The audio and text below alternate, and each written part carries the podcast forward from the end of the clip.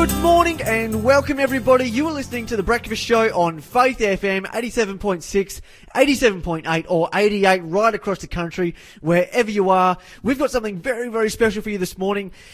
Today in New South Wales, it is a public holiday, the Queen's birthday weekend, so I hope you're all having a wonderful weekend. We're also on holiday too, believe it or not, right now. I did this last week. So, look, the point is everyone needs a holiday and we're taking a holiday too, but you're not missing out on The Breakfast Show with Lyle and Liam.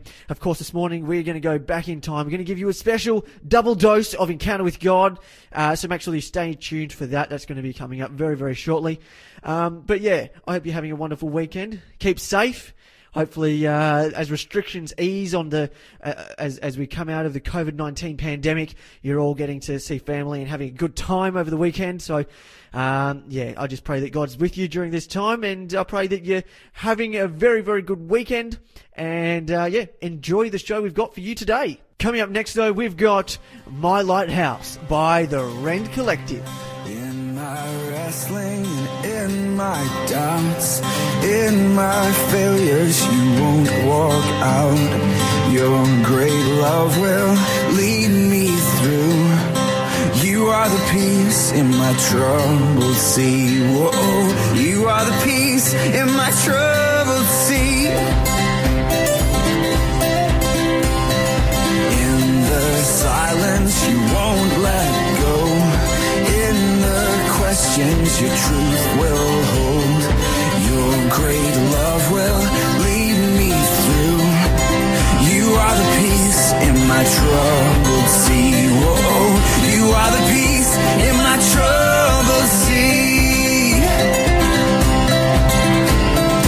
My lighthouse, my lighthouse, shining in the darkness, I will follow you. Oh, my lighthouse, my lighthouse, trust the promise, you will carry me safe to shore.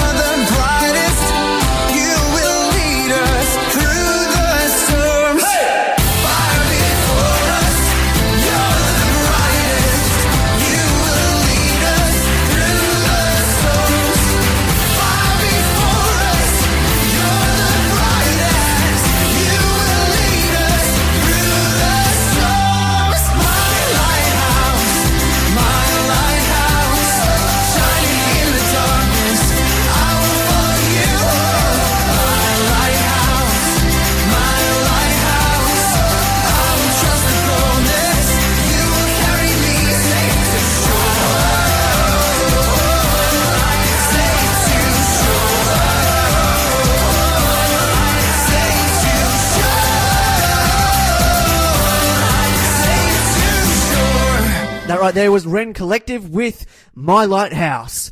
Now we're going to move on to the double dose of Encounter with God. Here we go. Getting into our Bible study for today, we are looking at, we're going to spend this the next 3 months looking at different ways to study and understand the Bible. Today we're looking at the Bible as history. Now, this is something that fascinates me, particularly when you read ancient documents. The ancients did not record history.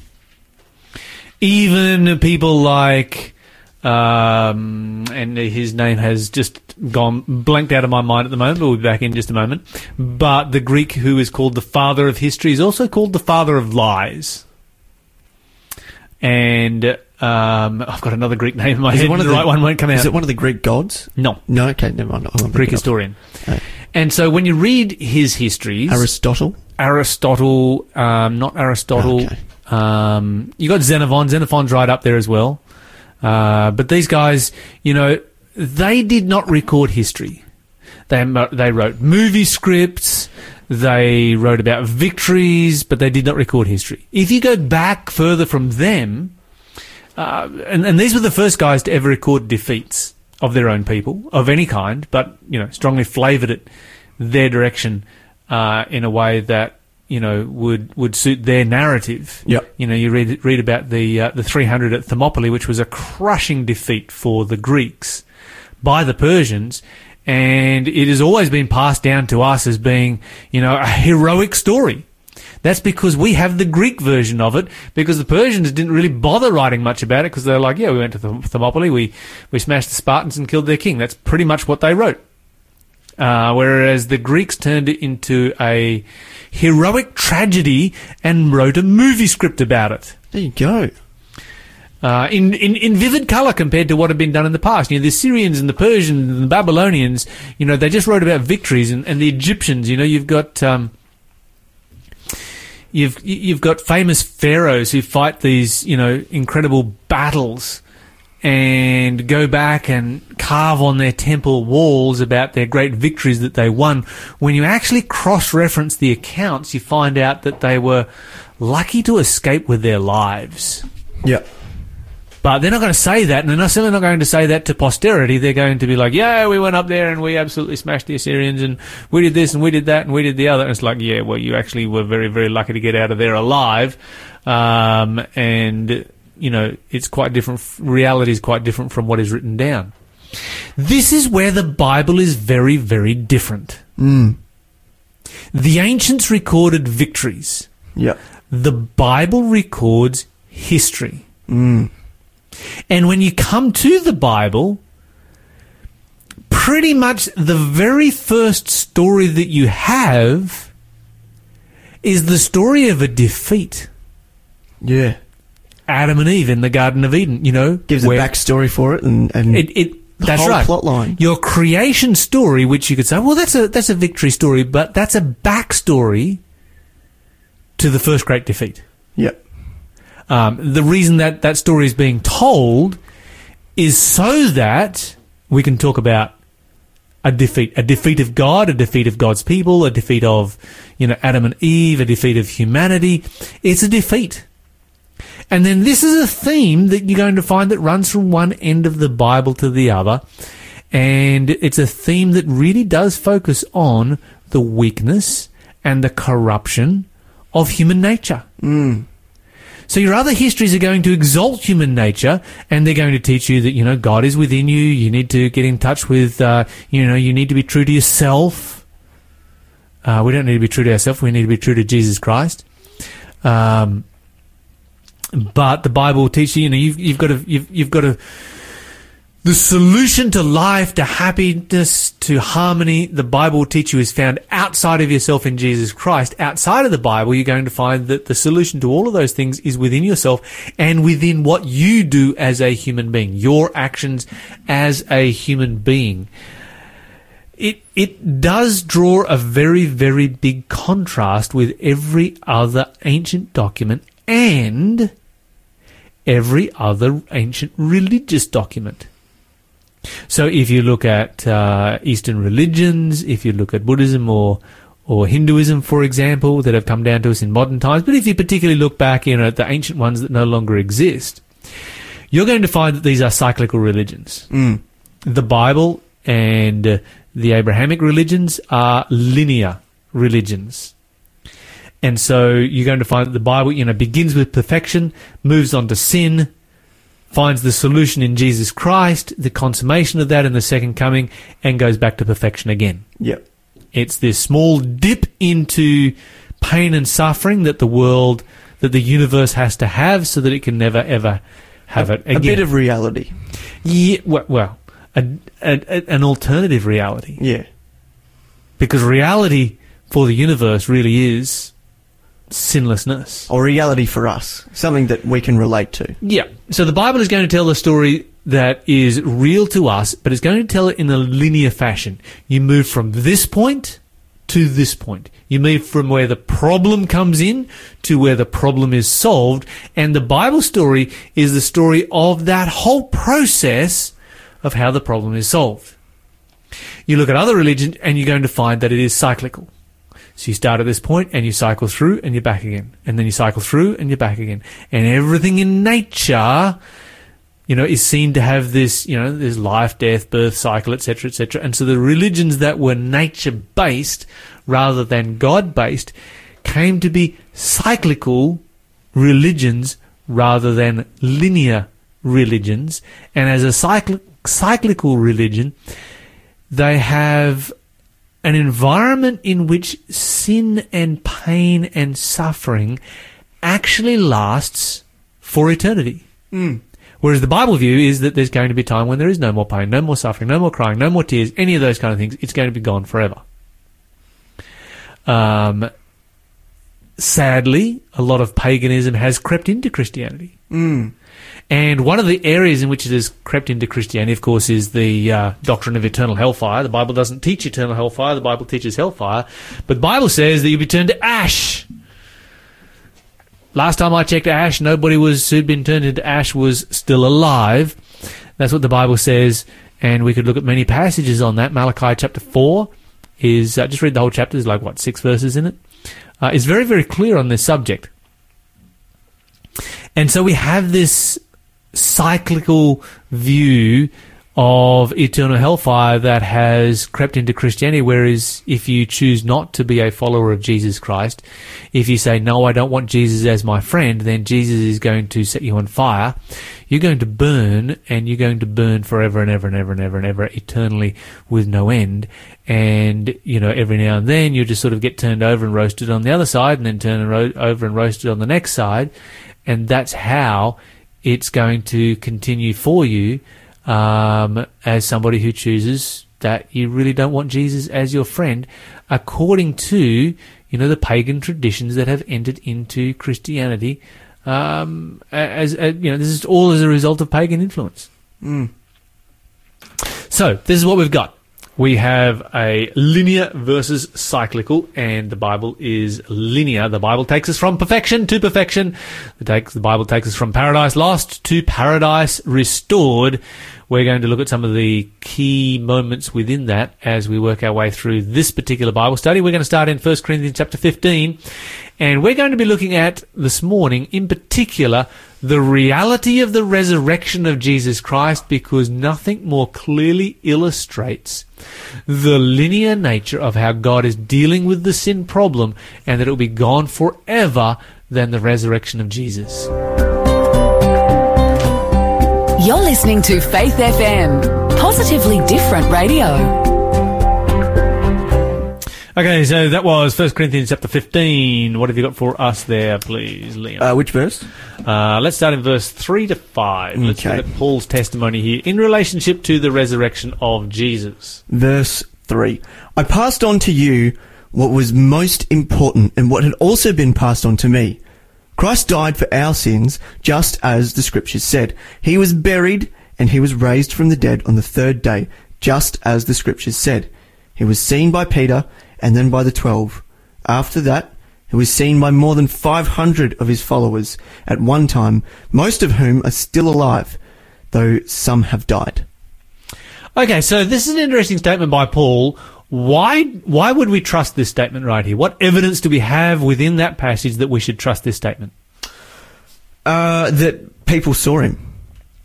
Okay, but But if I'm going to play the devil's advocate here for a moment, I could say, yes, he is saying that there were eyewitnesses, but why would we believe those eyewitnesses? Why would we believe his account that those eyewitnesses were actually a real thing? I mean, he's writing about it. He's writing about it, you know, to the city of Corinth. He could be in any part of the world. He could be vastly separated from those people at this particular time.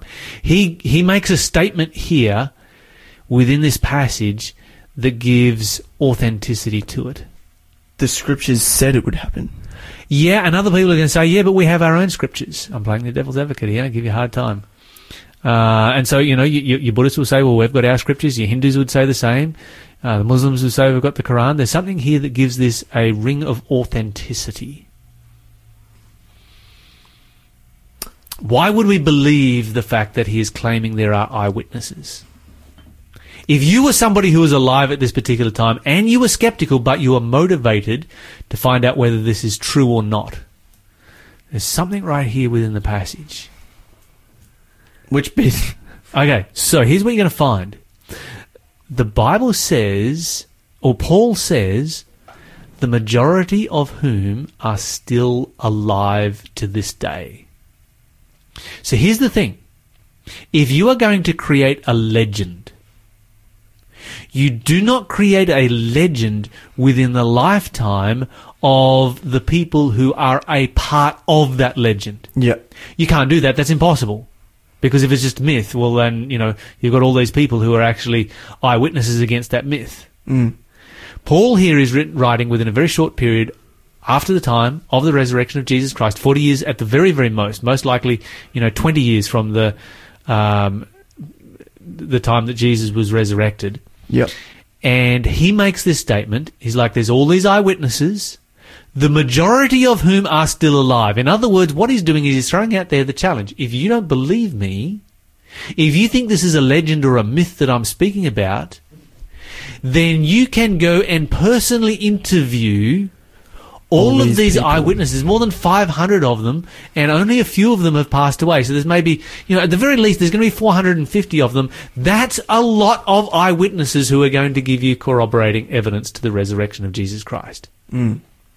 And this becomes really important because the resurrection of Jesus Christ is central to this concept that the Bible is presenting a linear message of salvation, because Jesus is at the very center of that linear message. The Bible takes you from sin to the solution to sin, which is the death of Jesus Christ, which is meaningless without the resurrection of Jesus Christ. Mm.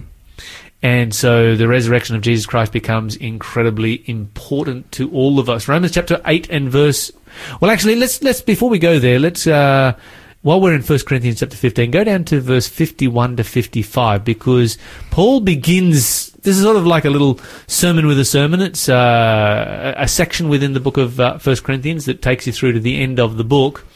And he begins by talking about the eyewitnesses of Jesus Christ. How does he end this section? Okay, but let me reveal to you a wonderful secret. We will not all die, but we will all be transformed. It will happen in a moment, in the blink of an eye, when the last trumpet is blown. For when the trumpet sounds, those who have died will be raised to live forever. And we who are living will also be transformed. For our dying bodies must be transformed into bodies that will never die.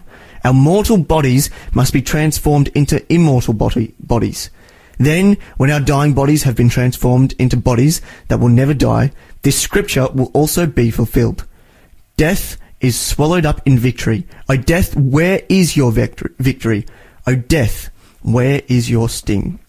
Okay, so the Bible moves us right the way through. Paul moves us right the way through from the resurrection of Jesus, from the crucifixion of Jesus, right through the way through to the second coming of Jesus, and tells this whole story of, you know, paradise lost to paradise restored. Really, that's what we're dealing with, is the story of the Bible. Now, moving back to the resurrection, I think we need to spend a little bit of time on this. Why do we as Christians believe in the resurrection? I mean, Paul gives this statement right here, and it certainly would be a very, very brave statement to make if the resurrection had not happened. because it could be very, very easily disproved. Mm. All you had to do at that time was to go to Palestine and to start tracing through every single person who claimed to be an eyewitness of Jesus and just interview them, and sooner or later you would know whether this was true or not. Let's say there's 450 that's still alive, and that's a conservative estimate. But let's say that there's 450 out of the original 500 that are still alive.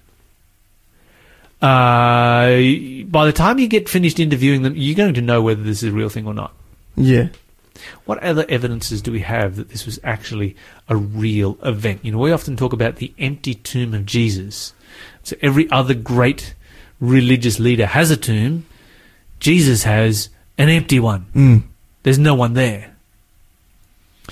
What other evidences from history do you think we might have that that's an actual real event? Or do we just take it on faith? You know, do we believe it because we believe it because we believe it because we believe it? Well, the resurrection of Jesus, it sort of...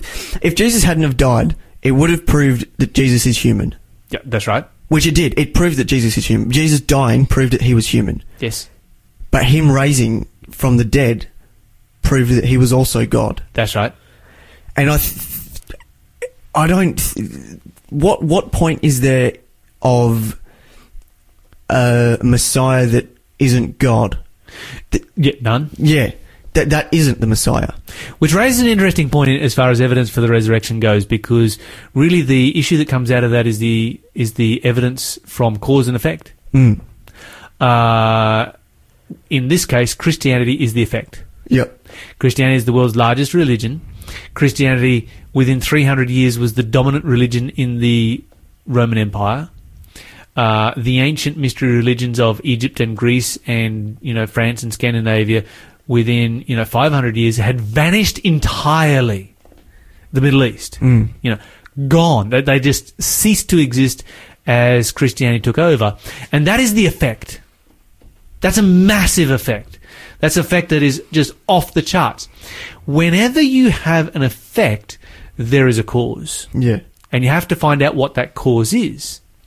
You have to have something of incredible magnitude to create an effect that is that large. No other religious leader has created an effect that is that big. Mm. And in that short of a space of time. Mm. There's certainly been some very influential religious leaders, you know, Confucius and Buddha and so forth, but no other religion can match the rise and the spread and the influence of Christianity. Mm. So if you are going to have an effect that is that big, you have to have a monumental cause. Mm. And one Jewish carpenter preaching for 3.5 years is just not a big enough cause to explain it. The resurrection, on the other hand,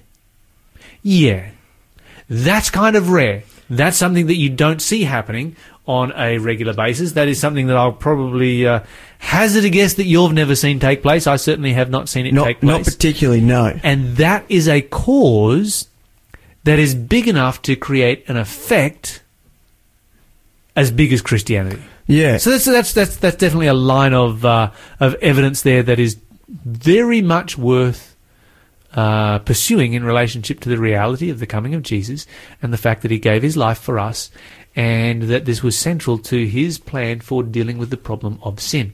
We're going to come back and talk about this a little bit more. There's some other great things out there. If you want to give us chip in with your thoughts, give us a call, 1-800-324-843, or text us on 0491 064 669. We have this hope that burns within our hearts, hope in the coming of the Lord.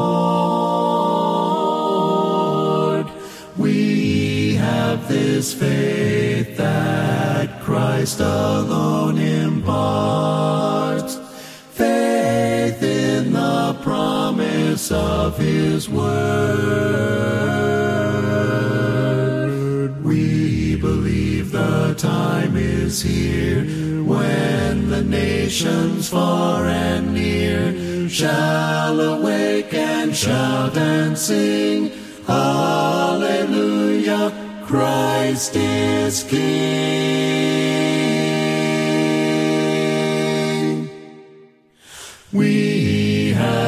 this hope that burns within our hearts, hope in the coming of the Lord. Welcome back, everybody. We've been talking about the resurrection of Jesus as part of the linear story of Paradise Lost to Paradise Restored that the Bible gives, which is different from the cyclical view that other major world religions follow, where you simply cycle through the same kind of thing for the rest of eternity, good, bad, cycle, etc.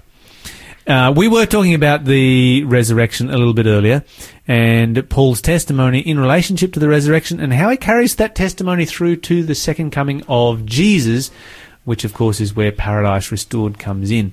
But that resurrection does give us a glimpse, gives a small glimpse of what it is, of the fact that we can trust what the Bible says in relationship to the second coming of Jesus. Okay, so this is something else that's interesting. We were talking about the Bible as history before, and how that all ancient documents outside of the Bible, whether they are historical or religious, record victories. They don't record history. There's no record of history from the ancient world. There is just a record of victories. Herodotus was the guy I was looking for. I had Hippocrates stuck in my head, and I knew that was wrong. Herodotus was the father of history, otherwise known as the father of lies, because he was kind of a movie script writer rather than a historian. Yeah. Anyway, we find that, coming back to the story of the empty tomb, the first account of the resurrection and the empty tomb of Jesus comes from probably Mark's Gospel. Mm. And then you have it in the other Gospels as well. And what's significant about the story is its simplicity. And so when you read, if you read a myth, you know, a legend, for instance, these are always going to be quite complex and detailed, and you're going to have, you know, the wild and the weird and the wacky that is going to, you know, read the Odyssey or something like that, and you've got, you know, one-eyed monsters, yep, and, you know, all kinds of strange and weird things that are happening, and that's because this is a myth. It is a legend. Read any legend, you're going to have the same kind of issues that are coming on down through that particular legend. When you read the story of the resurrection of Jesus, it's very simple, it's very factual, and it lacks legendary development and embellishment. So a lot of legends have a basis somewhere in history. Mm. But somebody's taken a story and they've just sort of added to it, and then they've, you know, repeated that story. It's been passed down orally for several generations, typically, by the time that, you know, by storytellers. And storytellers, you know, the art of storytelling, you know, it's a true science. Yeah, yeah.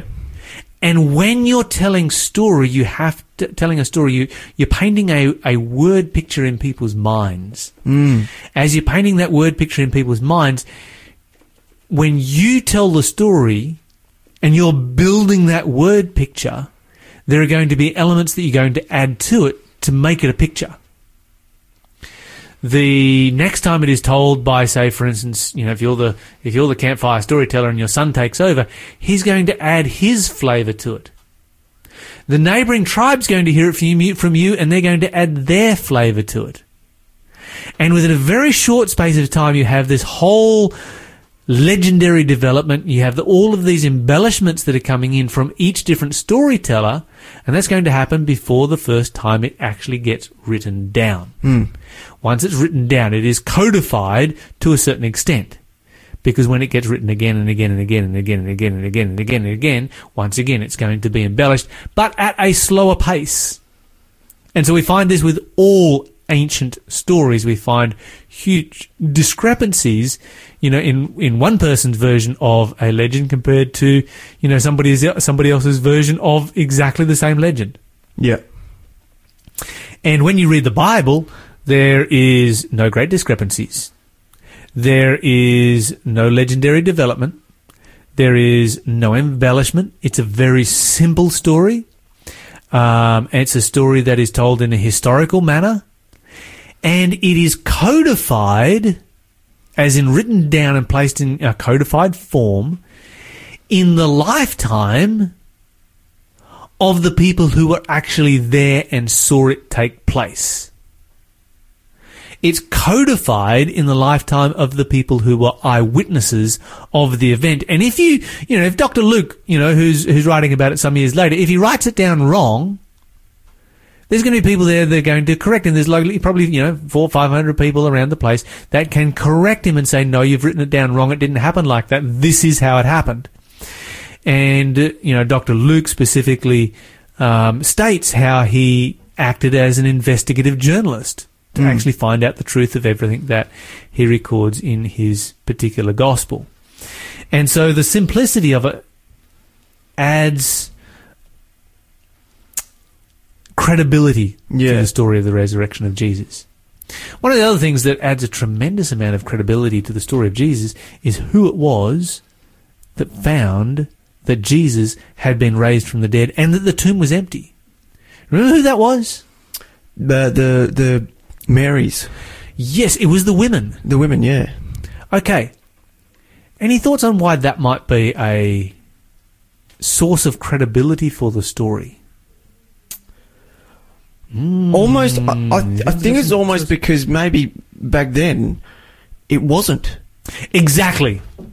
That's exactly the right answer right there. Because back then, in a court of law, if you're in a court of law, a woman's testimony could never be accepted in a court of law. Yeah. If you had somebody who committed murder and it was witnessed by 100 women, and no men, then you had no eyewitnesses. Yeah. And so this is credibility from embarrassment, basically.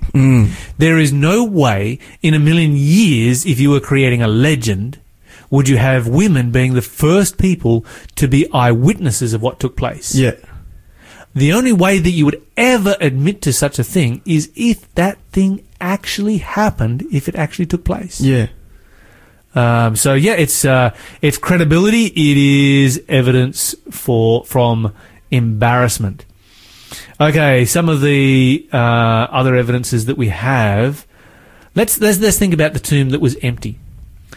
What did the disciples believe about the tomb? Did the disciples believe the tomb was empty? Yes. Because they believed Jesus had been resurrected from the dead. Yep. What about the enemies of Jesus? Did they believe the tomb was empty? Yeah, they did. They did, because they paid the soldiers a large amount of money to spread a rumour that the body had been stolen. Yeah. Which is a very plain admission. The body is not there. Yeah. So both those who believe in Jesus Christ and his most avowed enemies, they all claimed that the tomb is empty. Yeah. They just have different stories as to how it ended up being empty, but they all claimed that it was empty. Yeah. And it's a bit of a stretch to imagine that, you've got a watch, which is 100 men of 100 soldiers, that is all asleep, and the disciples get past all of them, and their lives are on the line the next day if they sleep on duty. Yeah. Roman soldiers didn't sleep on duty. Yeah. They'd be executed the next day if they did, and all of them slept, and the disciples were that good that they could sneak past. I challenge anybody to roll back a massive stone and cart off a body in the middle of the night without waking somebody up. That's just too much of a stretch by a very, very long distance. Anyway, we're going to listen to the story of Jesus, this time in song, with Alan Jackson bringing us I Love to Tell the Story.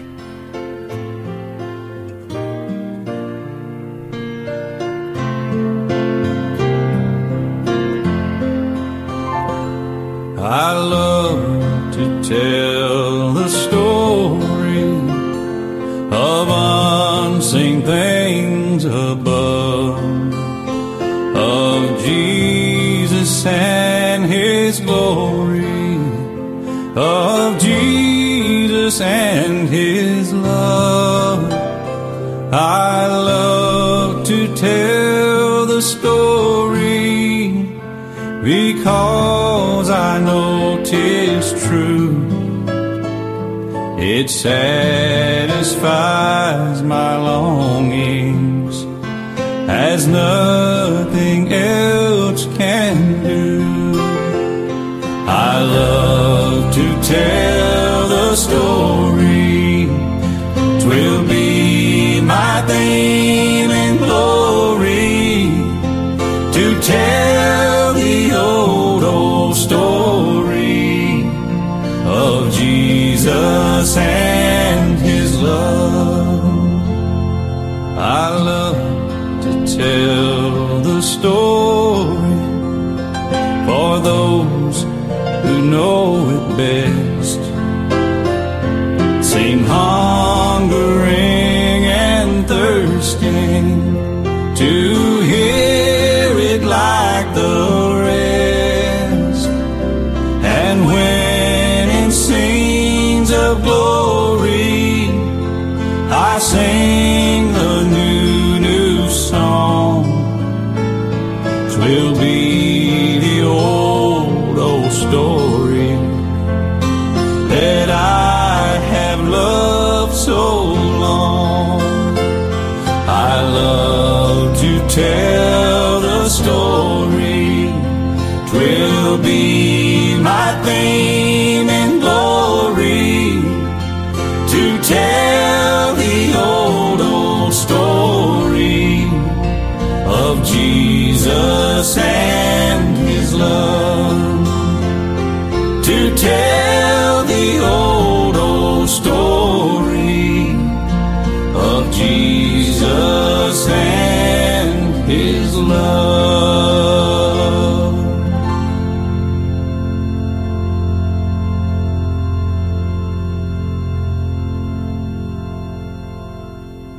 Our team here at Faith FM want to encourage you to share God's love with those around you, to stay positive and to stay connected in this virus season. Check on your neighbours, especially elderly neighbours, as they may be unable to visit the shops or see family due to quarantines. A note under the door or a letter in the mailbox works too if you want to maintain your distance. Little things like this make a huge difference to someone who might be struggling to get by. You're listening to Faith FM, positively different radio. This morning is Brock Goodall. Now, Brock is the chaplain for Avondale University College. And Brock, welcome to the show. Hey, thanks for having me. Now, Brock, I understand that you're a fellow Tasmanian, is that right? Indeed. Tassie proud, my friend. Tassie proud. Absolutely. Go Tasmania. It is the promised land for all those who might not realise that yet. And they do have a moat at the moment that they are using. So, yeah, if you want to go down there and just check out whether Brock and I are right on that one, you'll have to wait a little bit. But, Brock, welcome to the show. Yeah, thank you so much. Now, Brock, you're the chaplain for the Avondale University College, which is based in Lake Macquarie area. So fairly local to us here where we broadcast the breakfast show from. This is a Seventh-day Adventist university college that operates there. And when we first set up this interview, it was kind of earlier in the year when, you know, we were like, well, let's talk about what it means to be a university chaplain. And now it's like, well, let's talk about what it's like to be a university chaplain without having students. So things have changed a bit. The times and landscapes have certainly shifted. So Brock, I do want to ask, just as we sort of begin here, how radically has your job changed since coronavirus has hit? Yeah, great question. And look, honestly, it's changed in a huge way, but at the same time, it hasn't. And I'll explain what I mean. So usually one of the things that we love, you know, working here at Avondale is when the students come back, the buzz is real because there's so much movement, there's this foot traffic, there's this, you know, vitality of having, you know, young people here all around. Like, it's phenomenal. So that whole setting has completely shifted now. Like, I'm here at my office at the moment, and there's no one here. Even now, this time in the morning, usually see lecturers around and, you know, various stuff. And no, there's no one. So it's a bit of a ghost town. But so in that respect, things have changed. But what hasn't is that obviously our need to care for our students and our staff remains, right? But obviously it's quite, you know, relatively straightforward to do pastoral care when you can physically meet with somebody. But now because of all of the restrictions, that ability to physically meet with people is out the window. So now the thing that presents itself is how do we do pastoral care for staff and students when isolation and restrictions are in place? Yeah, absolutely. So how does that, I mean, obviously we understand that, you know, a lot of people in ministry are relying heavily on Zoom. Is that your primary means of communication now? Yeah, big time. So Zoom's huge for us. So all of our meetings have obviously moved online to Zoom, but even now student catch-ups and connections are now through Zoom, which is interesting because you would think that, you know, students being younger would be completely ready to go and very, you know, up to date and ready to know exactly how to use Zoom. But it's interesting. A lot of our students are using this sort of a platform for the first time. So a lot of them have used things like video chat through Facebook Messenger or things like FaceTime. But yeah, Zoom for us in the professional space is definitely the way we're going. But for students, it's still very new and there's a lot of training that's happening. So that now on Tuesday, when classes officially kick back off formally online, they're ready to go and engage. Yeah, you know, if only we'd have been able to look into the future and all bought shares in Zoom before all this happened. But I know. And, you know, just even this morning I noticed that a bunch of our transmitter sites are down because they rely on internet connections. And it seems that Zoom is just absorbing all of the available bandwidth that is out there. Now, okay, so one of the questions I wanted to ask is, how much has... Okay, so you're obviously ministering to students and to staff as a chaplain. Mm. How much of the issues that people are dealing with have changed, and in what ways have they changed before and after the lockdown? Or is there no change?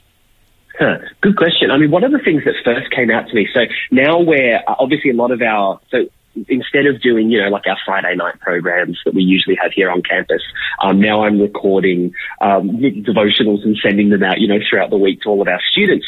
And it's funny, I got a comment back from one of our typically distant students. Obviously now all of our students are technically distant, but the ones that sort of started distance. And they said to me, now that everybody's on the same playing field, they said that now they actually feel like everybody else is part of the Avondale experience, if you know what I mean. Like that's been a bit of an idea that, you know, you come physically on campus here to get an Avondale experience and that's where it comes from. You know, you can engage in student life and the spiritual life here on campus.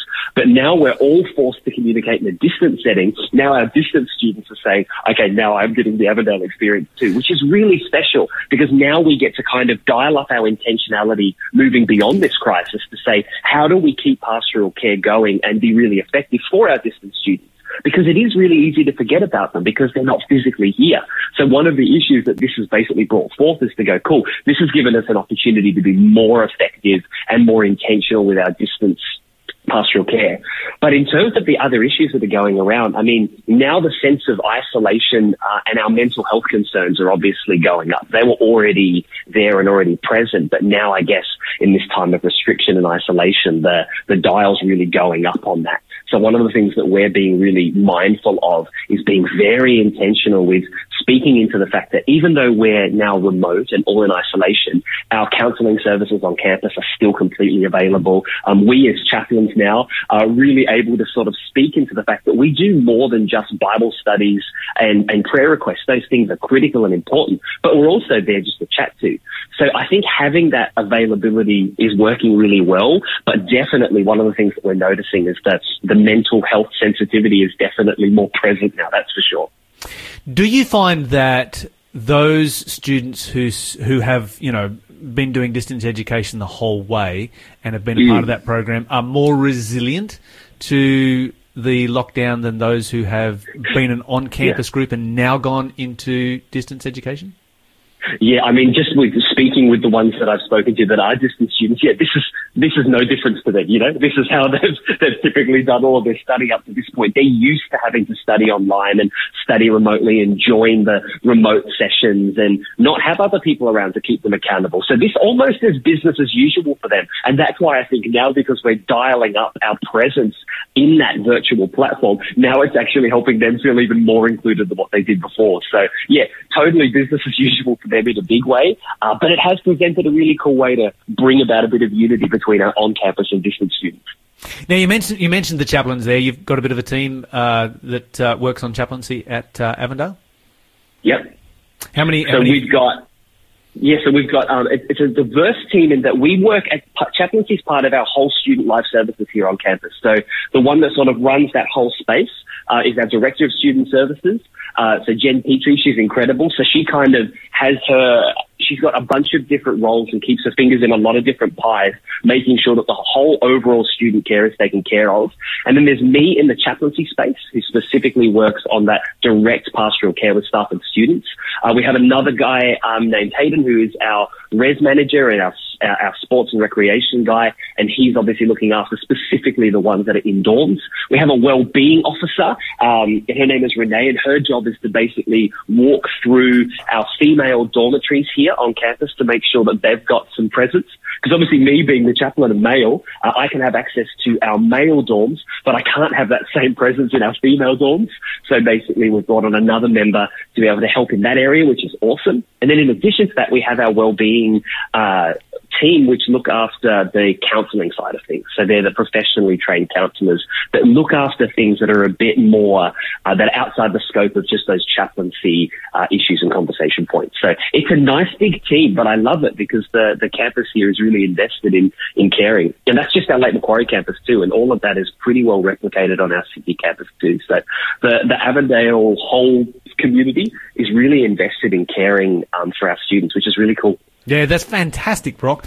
Hey, I guess we're just sort of, we're looking into the future here and we really have no idea, but how much do you think that this is going to change things in the long term? You've got all of these students that have now gone on to distance. Do you think that there's going to be a bunch of them that are going to I like distance, so I'm just going to stay with it? Or do you think those that have chosen the campus course have done so because that's what suits their learning style, and as soon as it's available again, they'll come back to it? It's a really good question, and I think in a big way, only time will tell, like we said, because it's definitely interesting, because a lot of people, even myself, when I went to Avondale many years ago, I wanted to come on campus, and because I thought that was just the option. I didn't even really think that perhaps distance was an option for me. So now that all of our students are now essentially in this distance sector, now they'll have to ask the question, did this work for me? Can I do this? Do I still feel part of community? And they're questions that they'll have to wrestle with. But I guess for us here on campus, what this has done for me in particular is really helped me to open my eyes to remind myself of, no, we do have distant people. And just because they're not physically here on campus, that doesn't mean that we can't pastorally care for them. So the thing that this will do for me in my space moving forward is to be conscious in everything we do of asking the question, okay, but how does this serve our distance students? So we've got a bunch of initiatives here for our on-campus students, but what can we always do to bring our distance students into the mix? So it's interesting, and how that will actually roll out, only time will tell, but it's definitely an exciting time anyway. Yeah, Brock, you mentioned that the on-campus students, are there still on-campus students at college at the moment? Yeah, so there's very few because before the essential lockdown that we're now in New South Wales, our team tried to look forward and project where things were going. So basically giving our students time to say, hey, before travel becomes a real tricky point, we really encourage you to go home. And then some directives came through, some advice came through to our senior leadership to basically say, okay, no, we need to, as best as possible, close our residential halls. And now we've got, I think off the top of my head, it's maybe 10 or 11 students that are either international or can't travel for whatever reason domestically. So it's a small group, but there are still a couple of students here on campus. So even the other day, because the question is, how do you care for them when they're in isolation, right? Yeah. So we, myself and our wellbeing officer, we bought some pizzas and kind of delivered them at the door and had a bit of a chat with some social distancing. But yeah, we've got a few students on here, but yeah, the absolute vast majority of have returned back home. So currently apparently the on-campus experience isn't quite what everyone expected it to be. Not at all. So if you're a first year this year and you had some very clear expectations for what your year was going to look like, things have definitely changed. But yes, for us, I guess we want to make sure and be really intentional to be like, you know what, just because we're in isolation, it doesn't mean that we can't still be community and have a really passionate and growing spiritual life. So we typically here on campus do something called Festival of Faith twice a year, and it's essentially our week of worship, our week of prayer. And we're working towards over the next couple of weeks to be able to deliver something like that, obviously in a digital context, so that our students and staff can still have those intentional weeks in place, business as usual to a point, but just shifted to our new context. And that restriction and that sort of forcing of, okay, we have to think differently. While this coronavirus crisis is scary and it's unknown, one of the good things that's come out of it for us is that now we get to be creative and reimagine what we can do. So those first years that have covered and expected an experience, we can still deliver that. And, you know, we can still care for them in a spiritual sense. So, yeah, the creativity that's thriving in restriction, it's that side of things is good. Yeah, and I think this is one of the positive things that is coming out of the crisis is that we are learning, we're learning new skills that we will not lose, and we're learning new strategies that we also will not lose, and so we will come out the other end of this much stronger than what we went into it, and much well equipped to, you know, deal with the broader society.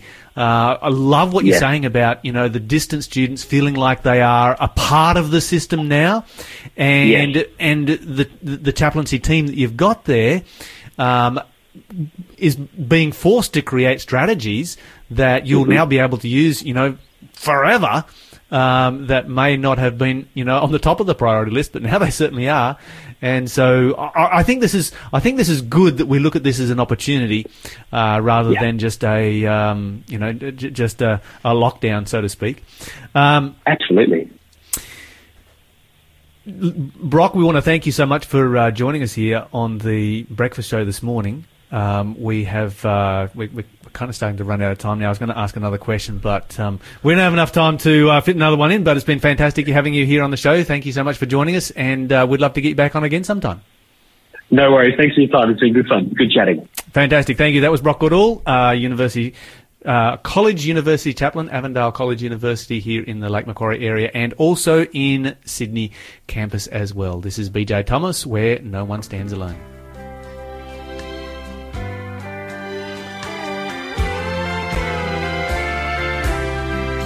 Once I stood in the night with my head bowed low, in the darkness as black as could be,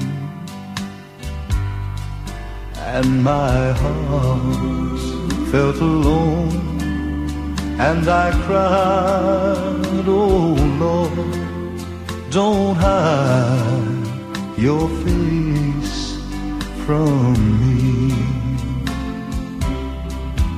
Hold my hand all the way, every hour, every day, from here to the great unknown.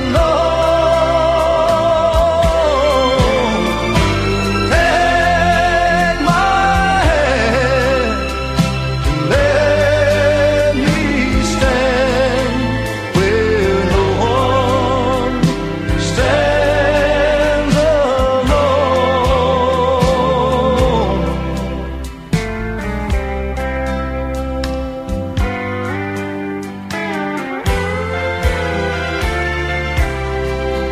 Like a king, I may live in a palace so tall, with great riches to call my own, but I don't know a thing in this whole wide world that's worth than being alone. Hold my hand all the way, every hour, every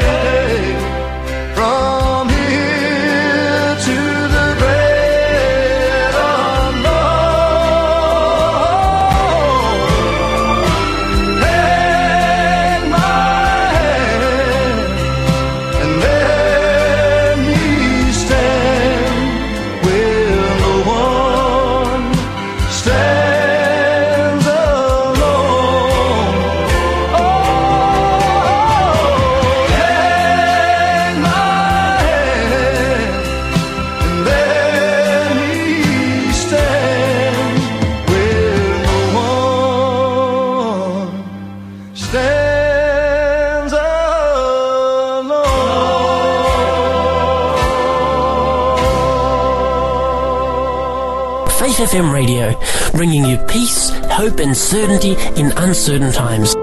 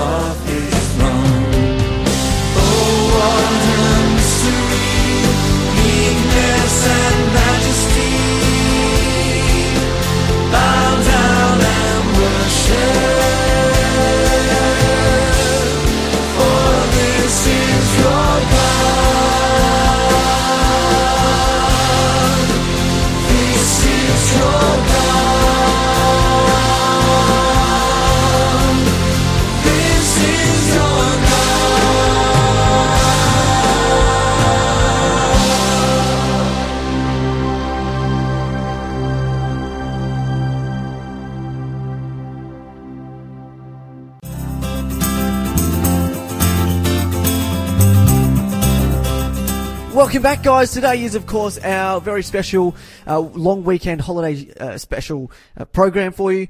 Double doses of Encounter with God. So, make sure that you're tuning in wherever you are, may be. It's always a pleasure to have your company, and we encourage you to always get into the Word. This morning we are looking into history, taking a look back at a little bit of something we looked at in April, early April. So I hope you can all get ready for that. We're starting with 2 Kings. But before we get there, we do have, of course, one of my favourite things in the whole world that I always love, and that is a good old jingle. So here we go. Jingle, jingle. Liam. Yes. 2 Kings. 2 Kings, chapter 22, verse 3. Let's start in verse 1. Verse 1. All right, then. Okay. Josiah was 8 years old when he became king, and he reigned in Jerusalem 31 years. His mother was Jedidiah, the daughter of Adaiah. Is that right? Uh-huh. Oh, good. The daughter of Adaiah from Bozkath. He did what was pleasing in the Lord's sight and followed the example of his ancestor David. He did not turn away from doing what was right. Okay, so let's cover a little bit of historical background because you know me. I love to cover some historical background. The nation of Judah, this tiny micronation of Judah, has just come out of 57 years of brutal oppression by their ruling kings. That began with the 55-year-long reign of Manasseh, who really modelled his kingdom on the Assyrian Empire, which was the dominant empire in the world at that particular time. And, of course, we've talked about this before, but the Assyrians dominated the world through basically two things. One, they had a professional standing army, which nobody else did. Everybody else used just to call everybody who was of military age, let's come and fight, let's all get together and fight. And you bring your farming implements and you bring a cow as well so that you get to eat something and you go to war. Mm. Whereas the Assyrians had a professional army. They had, you know, all the different divisions in the army. They had the ranks in the army. They had they had engineers. They had specialists in the army. Engineers. They had specialists who would build things. They had specialists in supply. So that was one of the ways that the Assyrians ruled the world. But it went much further than that because these guys were true terrorists. This was state-sponsored terrorism on an international scale. Quite a big impact. Massive impact. The world had never seen anything like it before and probably hasn't seen anything like it since. Mm. Not only were they terrorists and not only would they commit genocide and war crimes on a scale that we can't even begin to imagine today. You know, these guys would make Hitler look like a saint. Mm. Any of our modern bad guys they'd make look like a saint. They wouldn't go and hide from us like, oh, no, I'm going to escape, the war crimes tribunal. They would publish it. Yeah. And they would put billboards all across the empire. This is what we're doing. This is what we're doing. Do it. Exactly. This is what we did to this city. You know, we cut off all these people's hands and we cut off their genitals and we put their genitals in their mouth and we built a pile of a pyramid of heads that was, as tall as the city walls and we cut off their feet and we impaled, it just goes on and on and on. How they would brag about the atrocities that they were committing. And it was basically a way of ruling the world through sheer terror. Yeah. What you've got is that the Assyrians invade the nation of Judah just previous to this when Hezekiah is on the throne. Yes. They're defeated there by the angel of the Lord. Yeah. And, of course, the Assyrians go back. They brag about how they went down to the land of Judah and they took all of these cities in Judah, and then they make this very, very insightful statement. Sennacherib makes this very insightful statement when he's bragging about his victories. He says, and, I was so powerful, I was so strong that I shut up Hezekiah in his city like a bird in a cage. Yep. Which is the Assyrian way of admitting we got smashed at Jerusalem. Admitting defeat. Yeah, yes. That's the closest thing you'll ever get in the ancient world to an admission of defeat. Yes. You brag about how you actually won. Well, you didn't win. You were absolutely destroyed in that particular conflict. Now, of course, Hezekiah dies and his son Manasseh comes to power. And Manasseh is like, okay, well, let's look around the empire. Let's look around the world and let's see who's successful right now. Oh, the Assyrians are successful, so let's run Judah like a mini Assyria. Mm. And that's what he did. The Bible says that he was the worst king who ever reigned, possibly the worst king who ever reigned in the history of the planet. Yep. He made the streets of Jerusalem run with innocent blood. Mm. This was a guy who put an Assyrian god in the temple of God. Yeah, right. He was next level rebellion against God. He's like, okay, everything the Assyrians do, I'm going to do. And of course, sorry, I butted in there, but hold that thought. I'm going to come back to it. You often find this. It's called the little dog syndrome. Yep. Where the little dog feels like he has to bark louder and bite harder and fight harder because he's a little dog. Yeah. He makes up for his size by just going to extremes with everything. And this is what Hezekiah has done. He's made up for his size by going to, it's like, well, if the Syrians go that far, I'm going to go way further and make up for it here in the city. Yeah, yeah. When, usually when people go to meet the, kings and queens, you usually in modern times, you've got a lot of respect for them, and you think they're high of honour, but a certain level of excitement as well. But I think if you were to go meet this king, you would be terrified. Oh yeah, have you ever met a king? No. I've met a king. You've met the king? Which king did you meet? I met the only king in Australia. Okay. Did you know that there's a king in Australia? The one in Western Australia? No, that's a prince of the Hutt River province. But I've met a king. The king of Yarrabah. Do you know? Right? I've mentioned Yarrabah before. Yarrabah is an indigenous community just east of Cairns, where I come from. And yeah, when Captain Cook came, and when I say Captain Cook, I mean when all the convicts came to Australia, they collected all of the they saw these Indigenous Australians as, you know, they were intimidated by them, and what they did is they collected them all, and from all around the country, and moved them to this sort of area, this town, and it's well out of the way. You've got at the moment, they're in complete lockdown due to coronavirus. But yeah, they've got a king named King Vincent Jaban Schreiber, and yeah, he's the king of Yarrabah. And when I met this king, the point I'm getting to, when I met this king, he's not your typical king, but the fact that he was a king, you felt you were in the presence of someone. Oh my goodness, sorry. This person is... this is someone really important. Yeah, absolutely. Well, there you go. I've never met anybody who's royalty before. I've come close a couple of times. You're listening to Faith FM, positively different radio. Standing on a street corner one time, and Queen Elizabeth pulled up in the car just beside me. She was obviously riding in the back seat. She hasn't driven for herself in public that I know of. Yeah. Since she was a truck driver in the Second World War. Yeah, but ambulance driver. I can just imagine, like, I can't imagine being terrified by a king. No, not in today's world, because that's what I was trying to get to with that. Kings and queens are basically tourist attractions today. Yeah, yeah. They're a relic from the past that we all love and respect.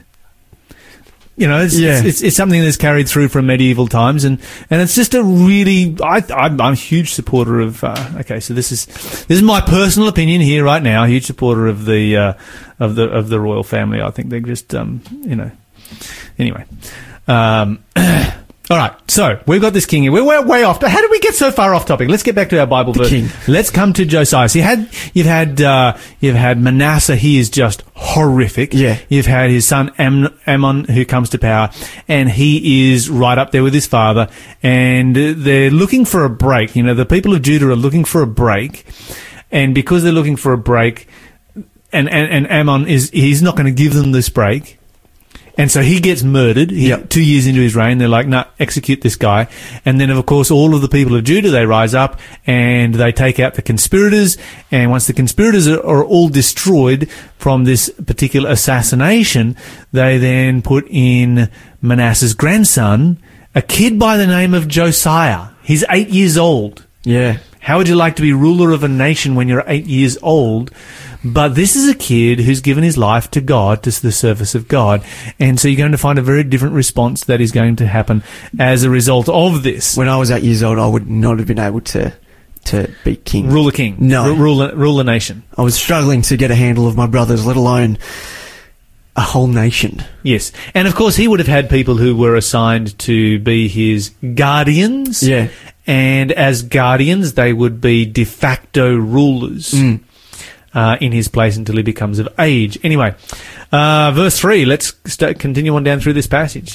All right, verse 3, it says, "In the 18th year of his reign, King Josiah sent Shaphan, son of Azaliah, and grandson of Meshulam, the court secretary, to the temple of the Lord. He told him, 'Go to Hilkiah, the high priest, and have him count the money the gatekeepers have collected from the people at the Lord's temple. Entrust this money to the men assigned to supervise the temple's restoration. Then they can use it to pay workers to repair the temple of the Lord. They will need to hire carpenters, builders, and masons. Also have them buy the timber and the finished stone needed to repair the temple, but don't require the construction supervisors to keep account of the money they receive, for they are honest and trustworthy men.'" Okay, so an interesting story here, and the implication is that, you know, by the time he gets to 18, he's no longer under the guidance, the rulership of his mentors. He is now starting to rule on his own, and he's starting to act by himself, make his own decisions, be his own man, all of that kind of thing.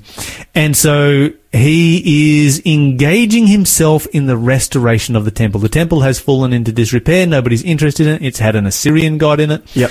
And so, you know, it's kind of been a source of wealth. Yeah. It's like, oh, we need some gold. Well, let's go and strip it out of the temple. Yeah. There's lots of it there. And so he is restoring this building. He is restoring the timber work. He is restoring the stonework. And things are heading in a good direction.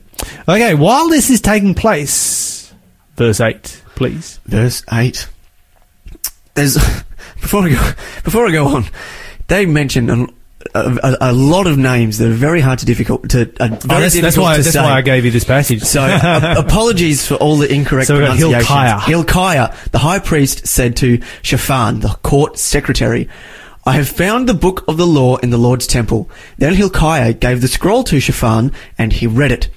Shaphan went to the king and reported, "Your officials have turned over the money collected at the temple of the Lord to the workers and supervisors at the temple." Shaphan also told the king, "Hilkiah the priest has given me a scroll." So Shaphan read it to the king. When the king heard what was written in the book of the law, he tore his clothes in despair. Okay, let's stop there for a moment. Let's stop right there. I want you to think about this for a moment. So you've had 57 years of horrific kings. Two kings during that time period. Manasseh that rules for 55 of those years. Yes. During that time, the worship of God is basically forgotten. It's been handed down, orally, so that Josiah still has some knowledge of the worship of God. Yeah. He knows that he should be worshiping God, and so because of that, he's restoring the temple of God. But it is absolutely mind-boggling to understand that no one had a Bible. Yeah. I mean, I want you to try and wrap your brain around that. This is a point in Earth's history when there was one copy. Yes. A single copy of the Bible. Mm. That's it. Nothing more. I don't think there's many things nowadays where there is one copy of it. Yeah, no, that's right. And everything's got backups, you know, backups of backups. And obviously, I would say that there had been backups previous to this particular point, but at this particular point, there was no backup. Yeah. There is this one copy, and the copy has been lost. Yep. And so Josiah, in restoring the temple, is really, you know, he's stumbling along in the dark. He's going from the memories and the legends and the information that has been handed down to him orally on what should take place in the temple, how it should operate, what should happen there, you know, all of these kind of things. But he has no book to go by, no guidance with which to do so. And imagine if this copy had been lost. Yeah. We would not have our Bibles today because, I mean, how thin of a thread, you know, is the knowledge of God being preserved by right here. Yeah. Now, of course, there's every possibility that, you know, this was a copy of the law that was written by Moses himself that they'd preserved all the way down and through until this time. We don't know. Yeah. But that possibility certainly exists. And maybe they had not made other copies of the originals that Moses had made. Once again, we don't know. No. But that's definitely a possibility, particularly in those days. And then, of course, you know, after this, you have your Babylonian captivity. When you come out of Babylonian captivity, you've got Ezra the scribe, and, you know, he puts together, you know, compiles, you know, a lot of the canon of the Old Testament, and pulls that material together. But, you know, this is an astounding discovery.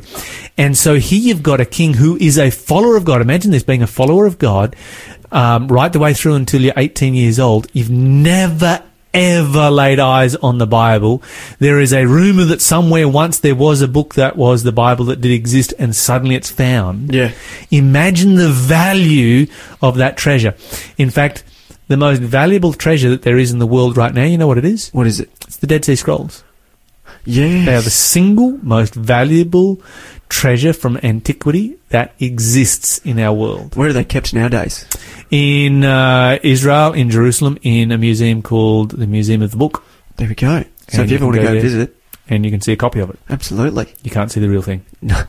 But you can get copies of it. You can get your own little... absolutely. I had a pastor in Cairns who went over to... He did a Bible tour, and he brought back with him the Dead Sea Scrolls. Not the real thing, but copies. And it even in the little jars that they had, he bought a copy of the little jar. Inside the jar, there were these little fake scrolls, and it was really cool, actually. So yeah, and they're kind of vaguely a facsimile. Gave a bit of an idea of what they looked like. Indeed. Okay, so if we continue on here, where did we get up to? They find this copy, the only copy that there is. And, of course, Shaphan the scribe comes in and he starts reading it. And Josiah, when he hears it, the Bible says that he tears his clothes. Now, that's something that's very, very unusual. Doesn't happen for us. Often, no. It's not how Western society responds to news. Yes. We don't tear our clothes. There's the old colloquialism, tearing out your hair. Yeah.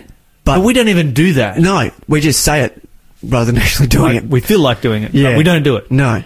I could tear my hair out right now. No, we don't do that.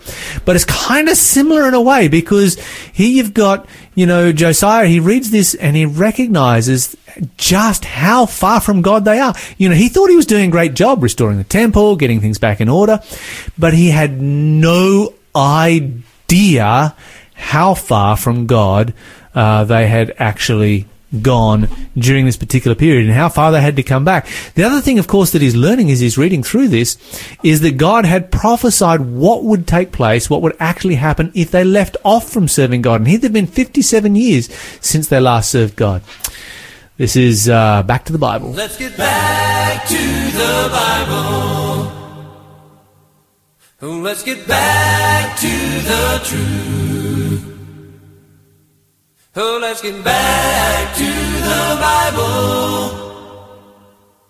Oh, let's get back to the truth. Oh, let's get back to the truth. Oh, let's get back to the truth. Oh, let's get back to the truth. Oh, if we walk in light as He is in the light, and do our best from day to day, He will be faithful to forgive our sins, and blessings will all flow our way. He has promised a crown of glory, and on that promise are set. For if we walk in light as He is in the light, He will forgive this wretched man. Oh, let's get back to the Bible. Oh, let's get back to the truth. Oh, let's get back to the Bible. Oh, let's get back to the truth. To the truth. Oh, let's get back to the truth. Oh, let's get back to the truth. Oh, let's get back to the truth. So just love the Lord, use your Bible as your sword, and love your neighbor as yourself. When you feel weak and tired on your feet, don't be afraid to ask Him for help. If you stumble, just kneel and be humble. Forgiveness you ask when you pray. No worries, no strife, get on with your life. Christians aren't perfect, just say, oh, let's get back to the Bible. Oh, let's get back to the truth. Oh, let's get back to the Bible. Oh, let's get back to the truth. To the truth. Oh, let's get back to the truth. Oh, let's get back to the truth. Oh, let's get back to the truth. Now when you feel the need to plant the seed, share His word and do the rest. Harvest has come. He'll say, well done. Forever with Him we'll be blessed. Take Him in the clouds. You say out loud, come my pilgrim itinerant. You fought the good fight and lived in the light, forevermore to live again. Oh, let's get back to the Bible. Oh, let's get back to the truth. Oh, let's get back to the Bible. Oh, let's get back to the truth. Oh, let's get back to the Bible. Oh, let's get back to the truth. Oh, let's get back to the Bible. Oh, let's get back to the truth. let's get back to the Bible.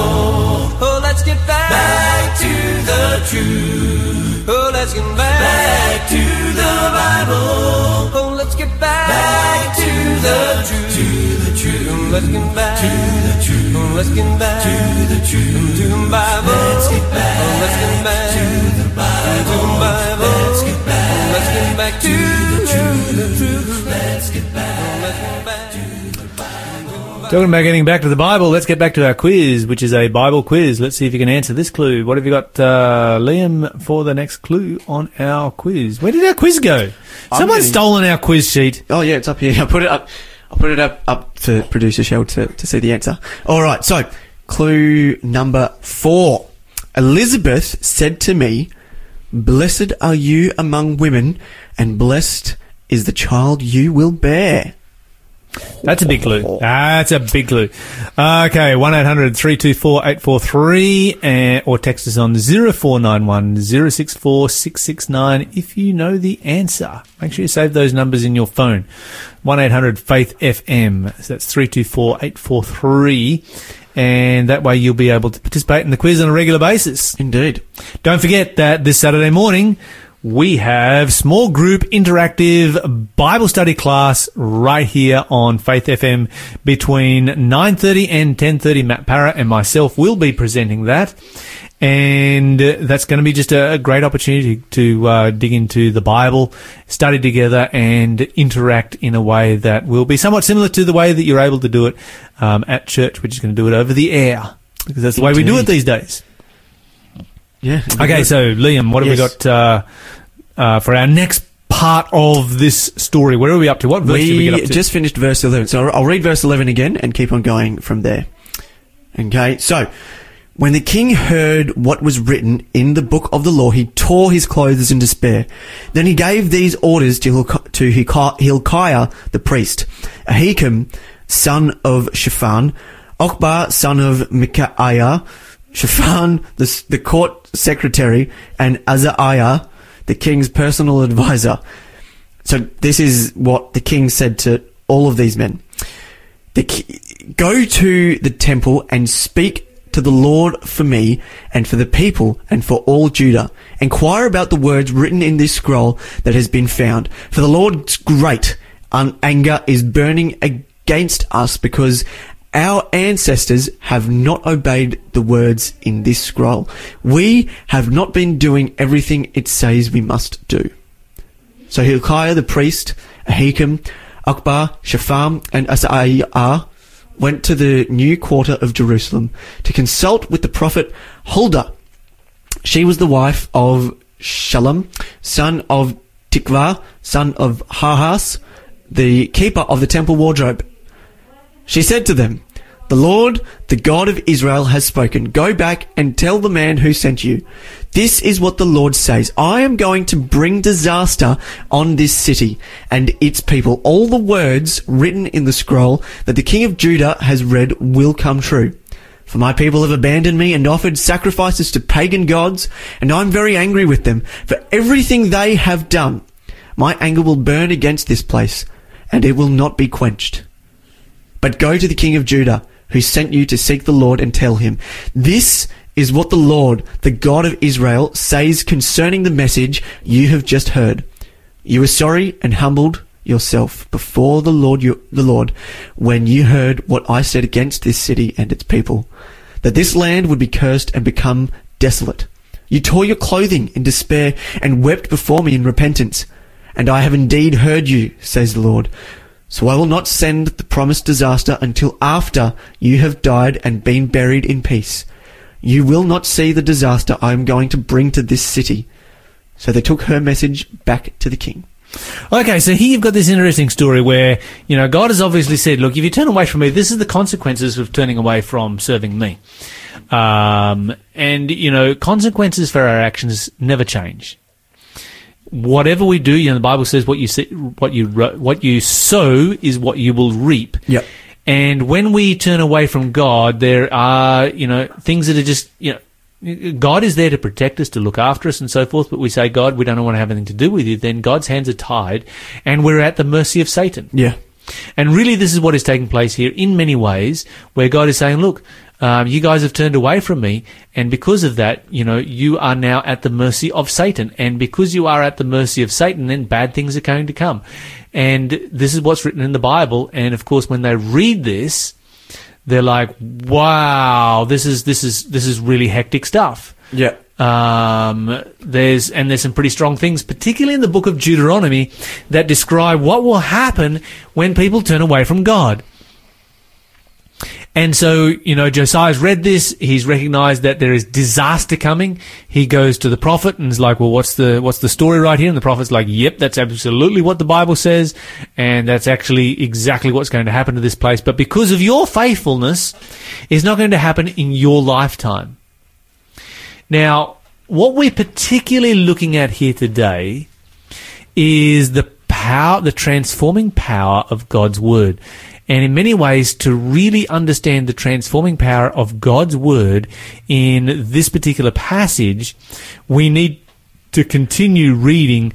And I don't know that we've got time to really get into all of the details, but when Josiah reads the Bible, or the Bible is read to Josiah, because it was rare in those days for a king to be biblically literate, tearing his clothes and going to the prophetess, yes, is not all that he does. No.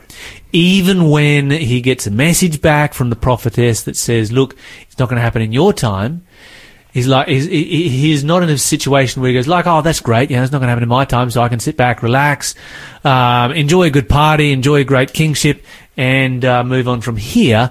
No, he continues the rebuilding of the temple, and he reinstitutes the services of the temple, and in doing so, they gather together people from all across the land of Judah. They have, you know, the greatest, they have the greatest Passover feast that they have had, you know, since the history of, like, you know, King Solomon or King David, you know, going right the way back. Not only do they have this for the nation of Judah, but they also invite the nation of Israel. Yeah. Now, this is very significant, very, very interesting, because most of Israel, of course, is in captivity, but there are some left. And most of Israel, which has been in idolatry since its very inception, the northern nation of Israel never, ever served God. Yeah. But there always was people in the northern nation of Israel who would serve God, yeah, and they would go to the nation of Judah to go to the temple and to worship there. Yep. And so, as a result of that, there were still some people they found up in the north who still wanted to serve God. And they have this great Passover ceremony, and it's just amazing. And they enjoy it so much. They're like, yeah, let's do this for another week. Let's do this for a week. Let's do it for another week. It's like they get together for camp meeting for the first time in, you know, well, Josiah's what now, 25 years old. So 25 plus 57, come on, quick maths, what does that add up to? 70, 80, 100, a lot of years. Sounds about right. Yeah. Something like that. I'm useless at math. But a lot of years since they have had a Passover. In fact, this would be most likely the only Passover that these people have ever experienced. There is extremely unlikely that somebody went to a Passover under Hezekiah and lived all the way through to go to one under Jeremiah. Not Jeremiah, Josiah. Yeah. It's possible in today's day and age that something like that could happen. But back then, when the average lifespan, people died mid-40s, it was possible even back then. You do have some long lifespans. But this transforms not just Hezekiah, it completely transforms the nation. And that is the power of God's Word. The power of reading God's Word is that it transforms people's lives. And, you know, we heard a great testimony with Caitlin here earlier. We all have a testimony that we can share of the transforming power of God's life in us. This is actually the Passover song, Carolyn Cobb.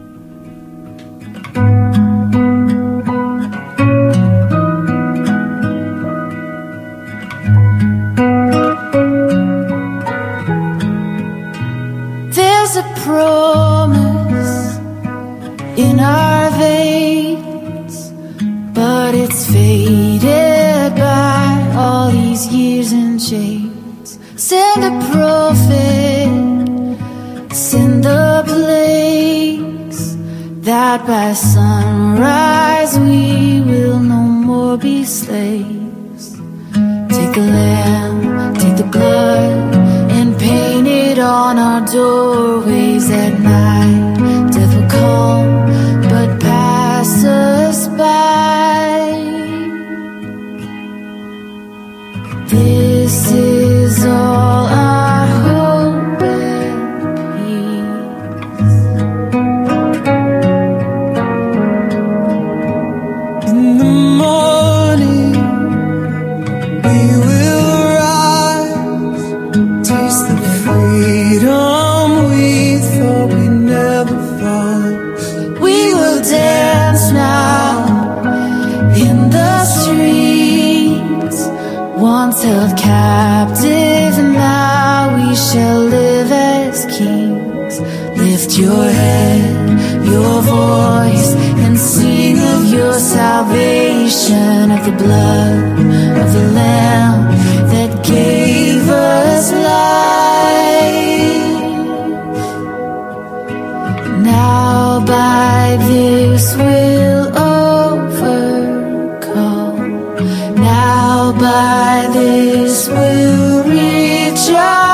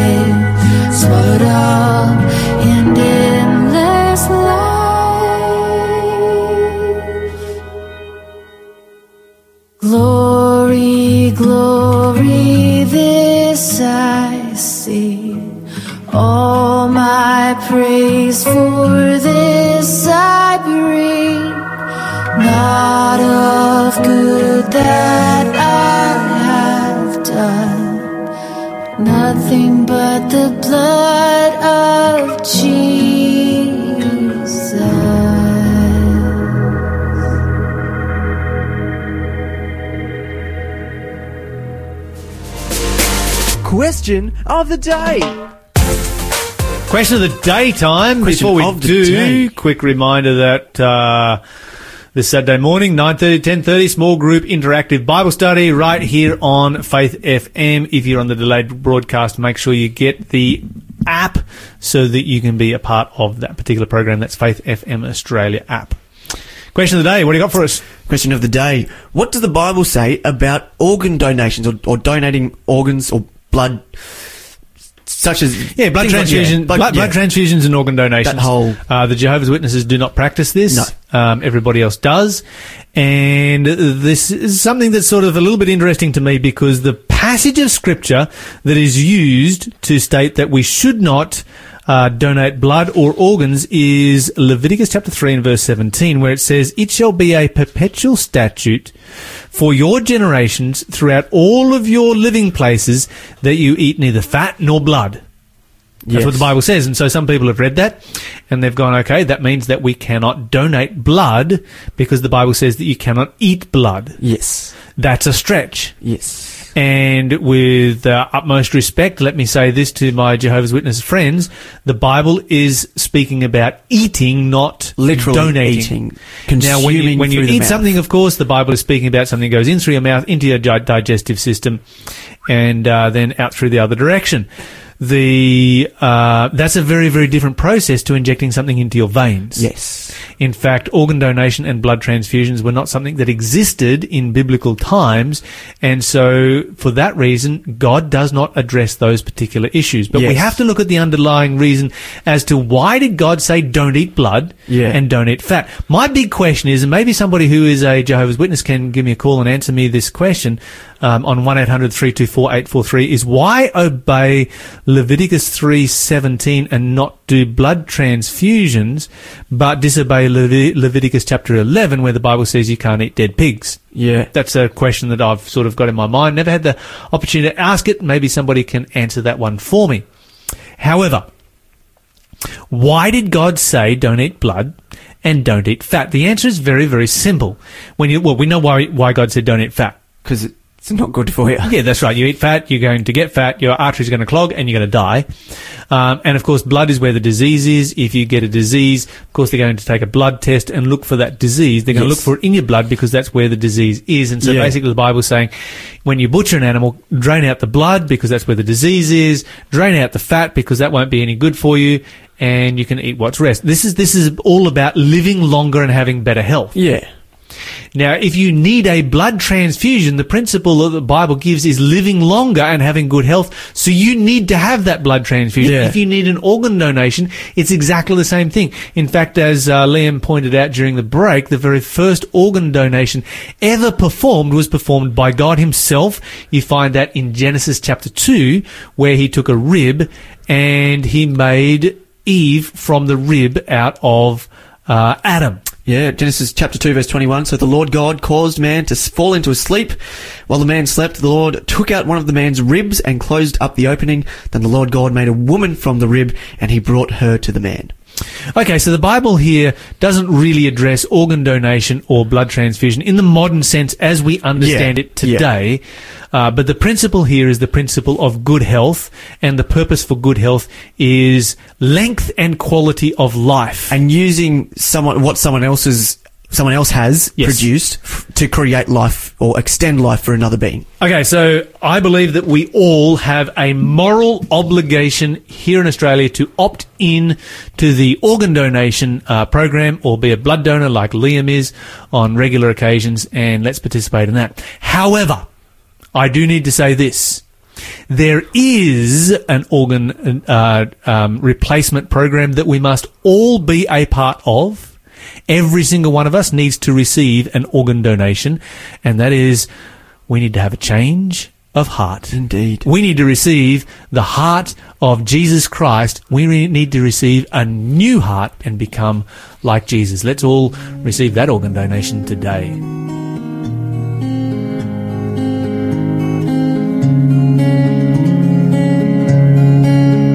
Lord, I want to be more like you.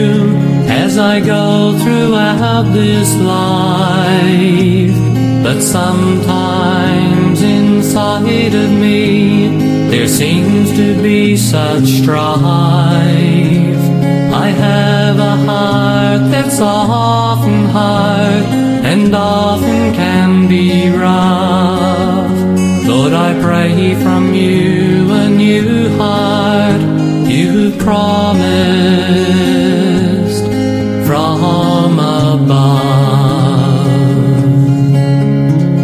The only thing I have to give is a sin-polluted heart. I don't deserve the mercy and the love you can impart, that you gave your life so freely on the cross at Calvary.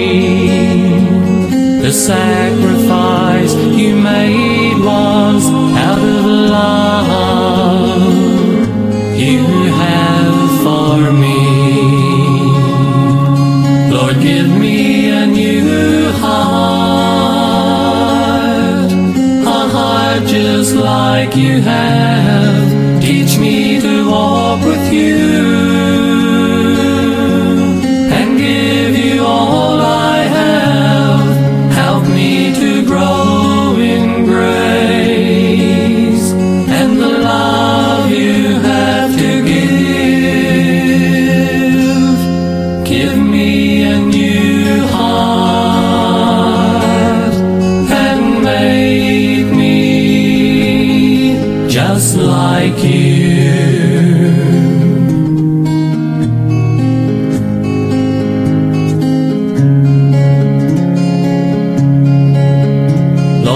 Give to you my will, and all I have is yours. I know this is the answer that you've been waiting for. Change my life and mold me so that I will be like thee. Then I can go home with you.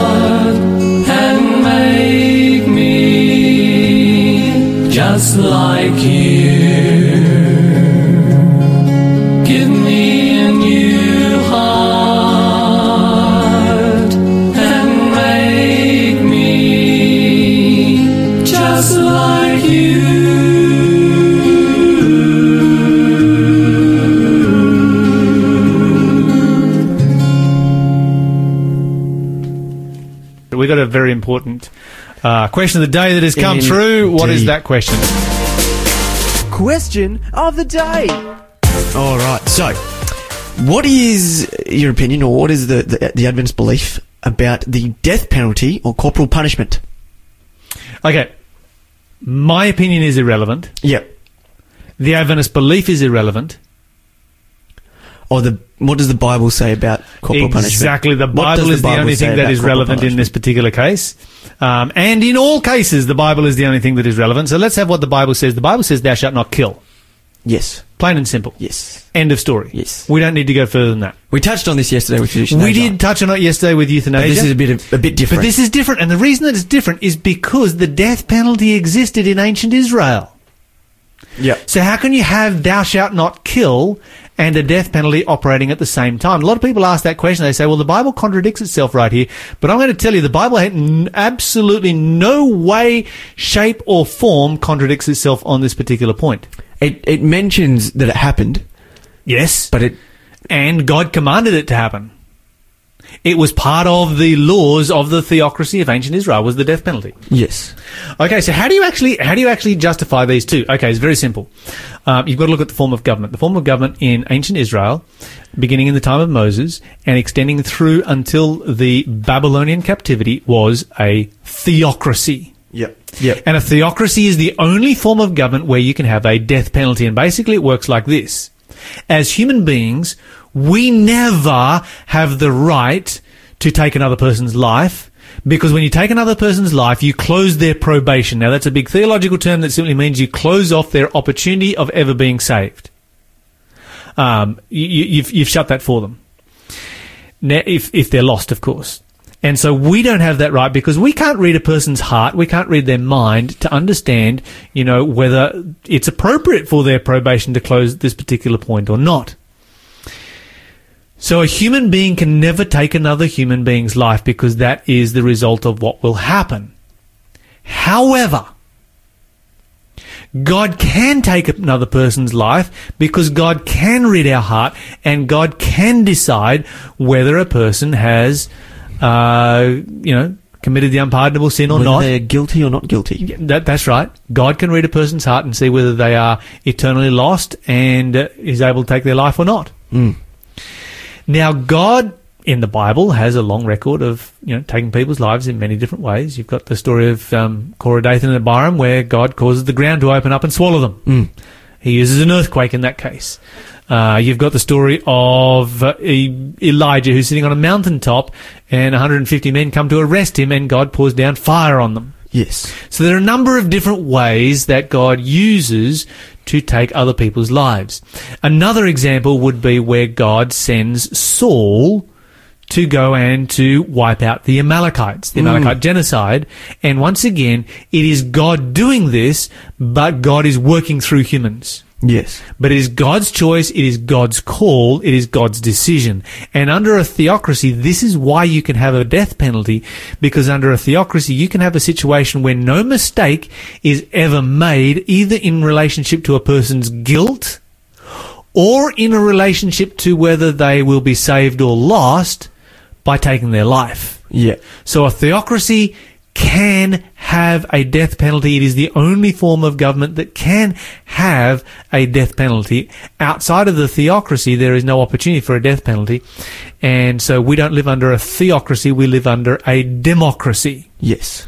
We have a secular government, which is separated from the church, and under a democracy, and there's no theocracy that exists in our world right now. Yeah. It hasn't existed since the Babylonian invasion, and so death penalties are not the way to go. Well, unfortunately, everybody, that brings us to the end of our program today. We hope you've enjoyed it. Now, just so you know, we are going to be back to normal tomorrow, so don't worry about that. Tomorrow, it is back to the live breakfast show right here on Faith FM, so make sure that you come back for a new week, a brand new week, brand new show, and we'll be having a great time. We hope you have all had a very safe, long weekend, and we hope that the rest of your Monday morning, the rest of your Monday, is one to remember. Have a wonderful time, and as you go through your day, please do not forget to remember to talk faith, live faith, act faith, and you will go strong in Jesus Christ. Stay safe, everyone. God be with you till we meet again. God be with you till we meet again. By his counsel's guide uphold you. With his sheep securely fold you. God be with you till we meet again. Until we meet again at Jesus' feet.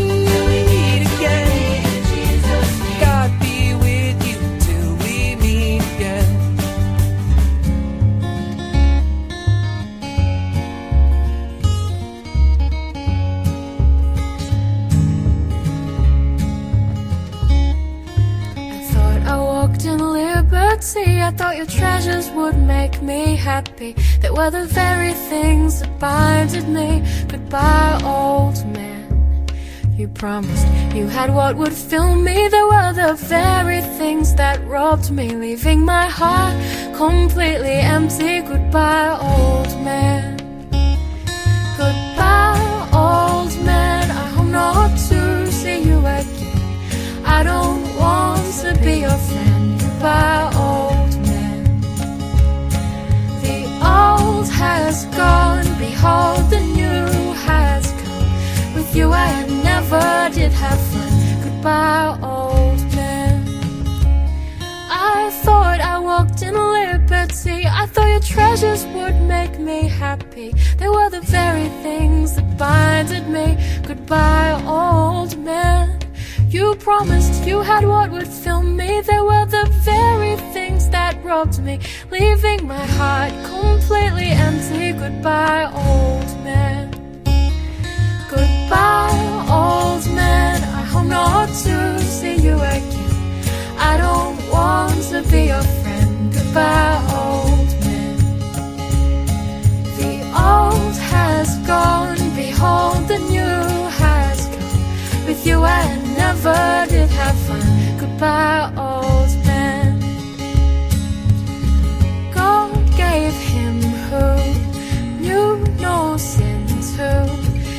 become sin for us, that we might be reconciled to our Father. Now I am in Christ, and in Christ I am free.